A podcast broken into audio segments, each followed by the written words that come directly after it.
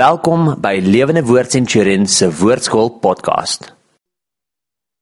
Goeienaand almal, baie welkom by Lewende Woord Centurion se um, Woordskool wat ek en Wouter aanbied. Ons is so bly na 'n lekker rowwe jaar van verlede jaar besig en 'n lekker Desember uitrus dat ons weer vanaand kan afskop met ons Woordskool vanuit Matteus uit. Ja, dis vir ons lekker om saam weer in Matteus aan te gaan. Welkom almal terug. Ek hoop ons het 'n paar nuwe gesigte by en dat 'n paar mense by ons aangesluit het. So dit kom ons begin weer saam te bid. Here yes. baie dankie dat ons lekker saam met Matteus uit u verder kan bestudeer en u hart oor die koninkryk saam kan uh, ontdek en hoor wat u vir ons sê. Here, ek wil vra dat uh u nou met ons sal praat tot elkeen van ons se gees. Dankie Jesus. Amen. Ehm um, so ek wil graag aangaan by Matteus hoofstuk 9 vers 27. Matteus 9 vers 27. Okay, maar wag bietjie. Dit was nou lank vakansie. Jy gaan nou eers 'n bietjie net moet recap want ons sien eintlik dat Matteus hier wonderwerke van Jesus bietjie gegroepeer het want hy het 'n spesifieke audience in gedagte gehad. So wil jy ons weer 'n bietjie herinner waar pas hierdie storie net baie kortliks want so ek sê die vakansie was baie lank. Nou nou kom ek vat net yes. gou weer saam ja. ons. Matteus hoofstuk 1 tot 3 einde hoofstuk 3 gaan oor eintlik net 'n inleiding oor wie Jesus is, hoe hy bediening begin het, wie Johannes die Doper is en waar Jesus gedoop word. Yes. Dan hoofstuk 4 weer staan hy die duiwel in die woestyn en sy bediening begin. Ja. Uh, en wat vir ons belangrik is by vers 23 vers 23 en sê hy Jesus het deur die hele Galilea rondgegaan. Hy het die mense in hulle sinagoges onderrig, die goeie nuus van God se koningsheerskappy aangekondig en elke siekte en kwaal onder die volk gesond gemaak. Nou gaan ons lees al daai onderrig koningsheerskappy aankondig en siekte en kwale gesond maak reg deur hoofstuk 5 is die prediking. Dis reg en hierdie was uit die prediking oor hoe lyk hierdie koninkryk van God. Dis reg. Dis yes. hoofstuk 5, hoofstuk 6, hoofstuk 7 is die koninkryk, die prediking oor die mm. koninkryk. Yes. En dan begin hy dit die siekes gesond maak. Dis wat hy gesê in hoofstuk 8 en dan is daar drie groepe van drie uh wonderwerke. 3 3 3 drie wonderwerke wat hy doen. Hy begin met 'n messiaanse wonderwerk. 'n Messiaanse wonderwerk is 'n wonderwerk wat al die Israeliete en uh, van hulle tyd ge geweet het en gedink het net die Messias kan hierdie doen. Die eerste een is om 'n 'n 'n 'n 'n malaatse te genees. Hmm. En Jesus genees 'n malaatse en dadelik dink almal, hoorie dan moet hierdie die Messias wees.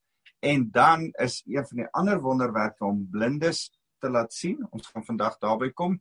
Uh een van sy laaste wonderwerke uh wat hy in hierdie reeks van klomp wonderwerke doen mm, mm. en dan om vir verlamde is 'n uh, is 'n stom iemand mm. wat stom is van 'n van 'n demoon om hom weer te laat praat. Dit gaan ons ook sien. Dis dis die groot drie messiaanse uh stukke en en en dan gaan hoofstuk 8 en 9 eintlik oor hierdie hierdie wonderwerke. Alles loop eintlik op na die die kruks, die die spulpunt van hoofstuk 12 toe tot in in hoofstuk 12 uh word Jesus eintlik verwerp deur Israel. In in hoofstuk 12 uh, is hy besig om die hele koninkryk aan hulle te gee, te verduidelik. Hy's besig om wonderwerke te doen tot voor hoofstuk 12 en dan in hoofstuk 12 dan verwerp Israel hom. Ons gaan kom by nog by mm. hoofstuk 12. Mm en en dan as hulle hom verwerp van daar af verander sy mm. hele bediening mm. uh en en is dit besig om ietsie anders te word. So ons is nou in aanloop mm. met die prediking en die verduideliking wat die koninkryk van God is en dan die die stawing daarvan hy staaf dit deur wonderwerke en tekens te doen yes. en dan is ons nou uh op die laaste van daai stawing van sy boodskap deur die wonderwerke en tekens hoofstuk 10 en hoofstuk 11 verduidelik nou net in aanloop van wat in hoofstuk 12 gaan gebeur.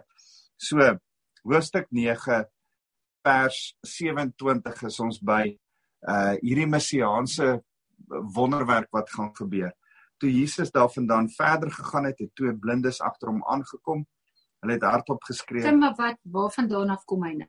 Hy hy hy kom van uh, Galilea af. Hy hy stap weg van waar hy Jairus Dis reg. Dis ons laas jaar ja. laas keer gestop het en die die ding van sy laaste twee genesings ja. was dat hierdie was mense wat hulle harte reeds geloof gehad het. Dis hoekom die vrou deurdruk en aan sy soon hmm. vat. Sy het spesiale geloof gehad. Ja. Ja, ja, dit is dit is asof hierdie twee uit uittreë van dit was ouens wat ou amper sê die eerste skuif gemaak het ja. wat uitgereik het na klaar in Jesus geglo het. Ja, ja, ja, en dan Jairus wat wat gaan daai storie. Okay, so nou is hy klaar met Jairus uit. Nou Jairus se dogtertjie opgewek. Goed. Nou so, Jairus se dogtertjie opgewek uit die dood. Jairus was 'n hoof van 'n ja, sinagoge gewees. Veronderstel om nie vir Jesus te wees ja, nie, want sy ja. die Fariseërs sy baase was ja. nie vir Jesus nie, ja. maar hy kies nog steeds vir Jesus. Ja. Uh ja, Iris uh kies dan Jesus, maar die die die meisietjie uh, die die vrou wat hom aangeraak ja. het, sy so ja. uh, besef dat uit Maleagi ja, dat daar genesing vir hom is en sy besef en erken hom as die Messias. Mm. En van daar, nou dat hy teruggaan van hierdie omgewing waar dit uh, vers 26 soos 'n veldbrand versprei het wat Jesus gedoen het. Uh toe Jesus daarvandaan weggaan, het twee blindes agter hom gekom en het hardop geskreeu: "Seun van Dawid, ontferm U oor ons." Nou dis interessant dat hulle hom erken uh as die seun van Dawid en, en want want later aan is dit juist dit dat uh, stommes uh, kan weer praat. Dis net die seun van Dawid. Dis net die Messias wat dit kan doen. Nou hoor hierdie blindes van hierdie wonderwerke wat gebeur. 'n Melaatse is genees, stom mense praat weer mm. en nou wonder mense, hulle hulle sê in Hoofstuk 12, is dit moontlik die seun van Dawid? Dis die vraag wat in Galilea die ronde doen. Is dit moontlik die seun van Dawid? Hierdie twee blindes gryp met geloof die geleentheid aan en hulle sê: "Seun van Dawid, help ons." En dan sê hulle nadat Jesus in die huis gegaan het, kom bl die blindes na hom toe. Hulle loop agter hom aan. Daarop sê Jesus vir hulle: "Glo julle regtig ek kan julle gesond maak?" En hulle sê vir hom: "Ja, Here, ons glo U kan dit doen." Hoekom vra die Here: "Glo julle regtig dat ek julle kan gesond maak?" In die tyd wat Jesus hier preek en wonderwerke doen, is die hele Galilea in repetisie. Kan jy dink? Almal is de mekaar. Hier's die Romeine, hier's ons fariseërs wat nie vir ons 'n voorbeeld is nie. Hierse gemors, hulle sê hy is nie die die Messias nie. Hy is nie die seun van Dawid nie. Ander sê weer, ek het gesien Hoe groot was daai dorpie? Uh, tot dit was oor 'n miljoen. Uh, dit so plus minus 3 miljoen mense. Hmm. Uh, uh, die die omgewing rondom Galilea. Daai daai Decapolis aan die weste kant wat hmm. ehm um, uh, aan die ooste kant wat wat 'n uh, uh die Decapolis is 10 groot stede van heidene. Mm. En en aan die weste kant is dit dan die die die Israeliete, die Jode wat daar gebly het. En so in daai omgewing van mm. die van Galilea was min of meer 200 dorpe. So. So dit was 'n okay. klomp klein dorpies en groot stede. Mm. En ehm um, wat almal eintlik die hele dit, dit was waar die meerderheid van Israel gewoon het in daai tyd en gewone mense dit is waar die gewone mense gebly het en en dan sê uh, uh, um Jesus vir hulle uh hy uh, glo julle regtig dat ek julle kan gesond maak? Glo julle dit reg hier's mense wat dit glo hier's mense wat dit nie glo nie. Wat dink julle? En dit is vir my so mooi dat mense wat fisies blind is sien geestelik. Mm. beter as die mm. wat fisies kan sien. Ja en en en ek en jy moet daai leer dat uh, uh daar's daai ding wat ons oor en oor vir mekaar sê van um seeing is believing. Nee dis nie waar nie uh, we live by faith and not mm. by sight ons moet eerste mm. glo en dan sal ons sien ons mm. is nie mense wat sê sien is glo nie mm. sien is baie keer die probleem met ons glo. sien verhinder ons om te glo. sien maak dat jy eers wil sien, eers die resultate wil hê, eers wil logies 'n 'n redekabel van is die Here werklik? Kan dit werk? Kan dit nie werk nie? As jy nie eers glo in jou hart nie. As jy nie eers uh, waaroor ek Sondag gepraat het, die enigma van die evangelie aangryp en sy geheimenis wil leer ken nie, gaan jy nie begin sien hmm. deur die bril van die Heilige Gees nie. So en en dis wat hierdie twee doen. Hulle hoor seun van Dawid, hulle hoor van die wonderwerke, die mense praat oor en dan kies hulle. Want want jy sien glo is 'n keuse. Glo is Here, ek gaan kies om te te weet dat ek weet dat ek weet U is die waarheid. Ja. U openbaar en dan sien ons. Mm. En en dis wat met hierdie ouens gebeur het. Al was hulle blind, het hulle beter gesien mm. as baie want hulle het in die geloof gesien. Mm. Jesus vra hulle: "Glo julle regtig ek kan julle gesond maak?" En hulle sê: "Ja, Here. Ons glo U kan dit doen." Mm. Daar's 'n gebed vir jou. Daar's 'n antwoord. Kan ek en jy saam met die Here vandag sê: "Ja, Here. Mm. Ons glo U kan dit doen." Daar's goed in jou lewe wat gebeur daar's omstandighede, daar's moeilike situasies, daar's goed waarmee jy worstel. Vandag moet jy vir die Here sê: "Ja, Here, ons glo hmm. U kan dit doen. Ja, Here, ons glo U kan dit doen." Hy raak toe hulle oë aan en sê: "Soos julle geglo het, sal dit vir julle gebeur. Soos wat ek en jy glo, hmm. so sal dit vir ons gebeur. Here, ons staan met geloof op U autoriteit. Ons bid vir genesing, ons bid vir autoriteit, ons bid vir oorwinning, ons bid vir uh rekonsiliasie in verhoudings. Here, en ons glo U is die een wat verandering kan bring. Ons sien dit met ons geestesoë. En Here, U beloof ons wil hierdie woorde ons eie maak wat die blinde se woorde was. Ja Here, ons glo U kan dit doen en U sê soos jy gele geglo het, sal dit mm. vir julle gebeur. Mm. Daarop kon hulle sien en Jesus het hulle toe ernstig gewaarsku. Maak seker dat julle niemand hiervan mm. vertel nie. Hoekom?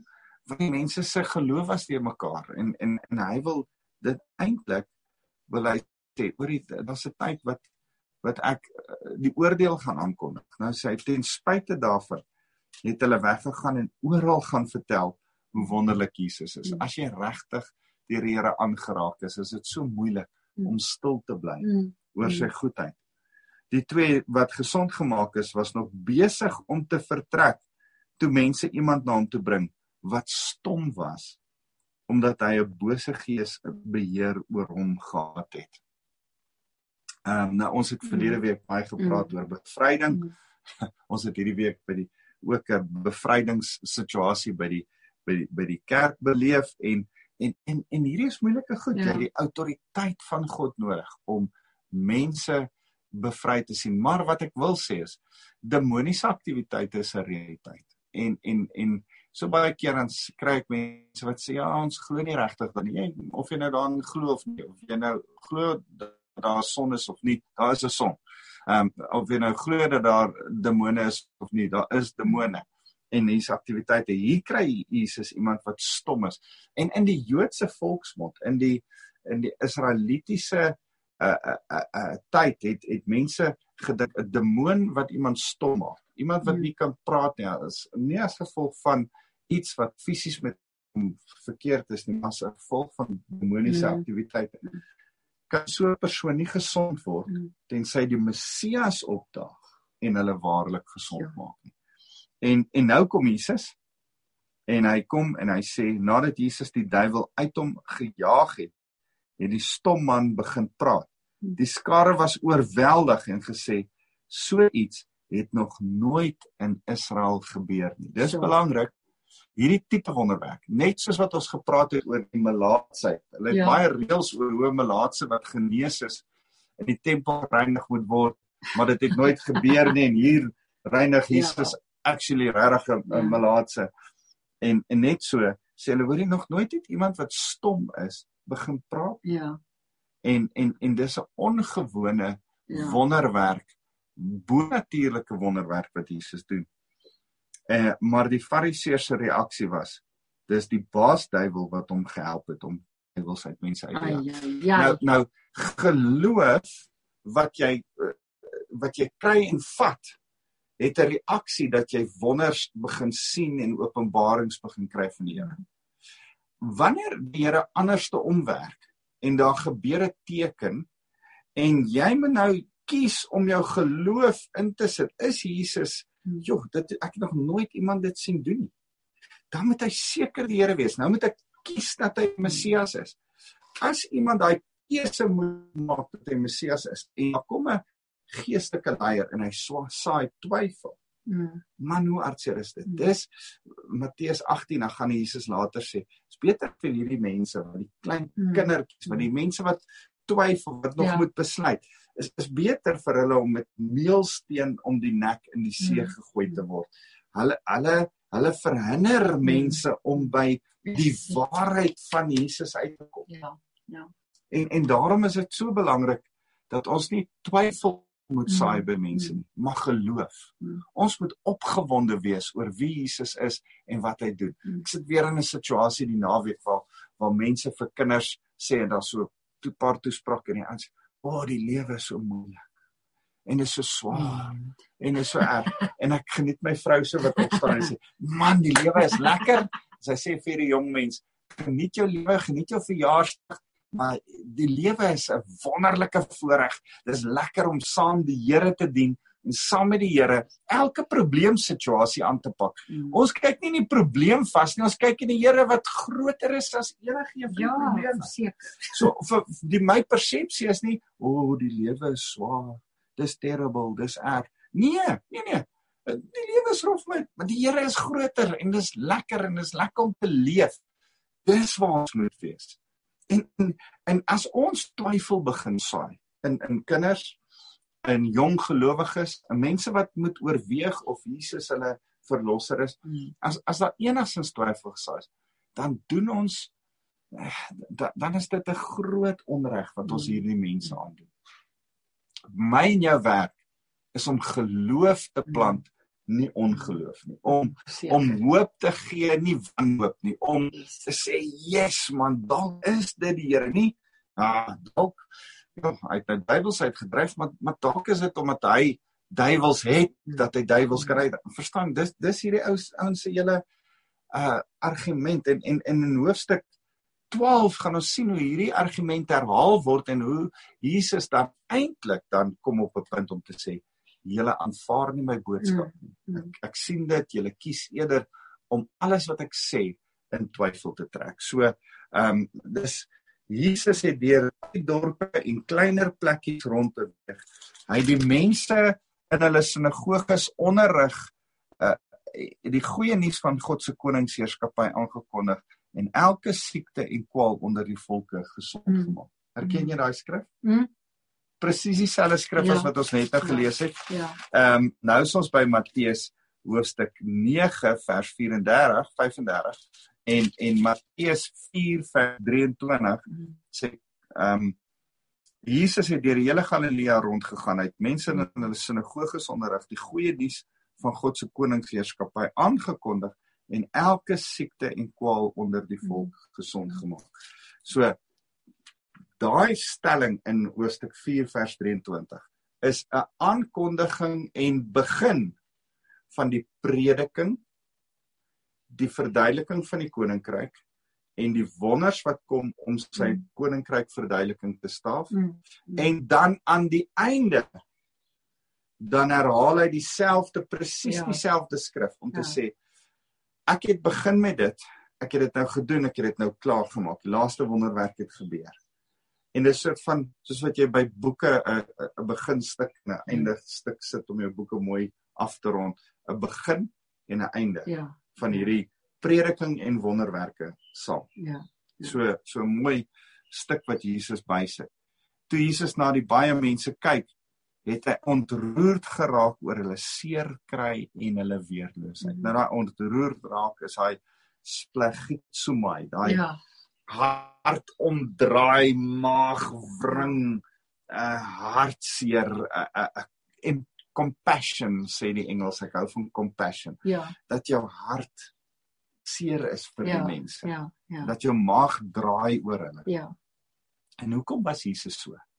Eintlik oor hulle weerloosheid want want dit sê hulle was oor so skape sonder 'n wagter. Nou ehm um, skape is snaaks so goed. Ons ons praat van die kerk as die as skape ons almal wat Jesus volg is sy skape. Ons skape is 'n eintlik 'n baie dom ding. Sorry, ons is skape, maar ons is eintlik so skape loop met hulle koppe af en wy en fokus op wat hulle wil eet. Hulle fokus net op hulle maag. Hulle fokus nie op visie of waant om gaan nie. Hulle loop gewoonlik met hulle koppe af. Hulle volg hulle kos en daarom raak hulle verdwaal.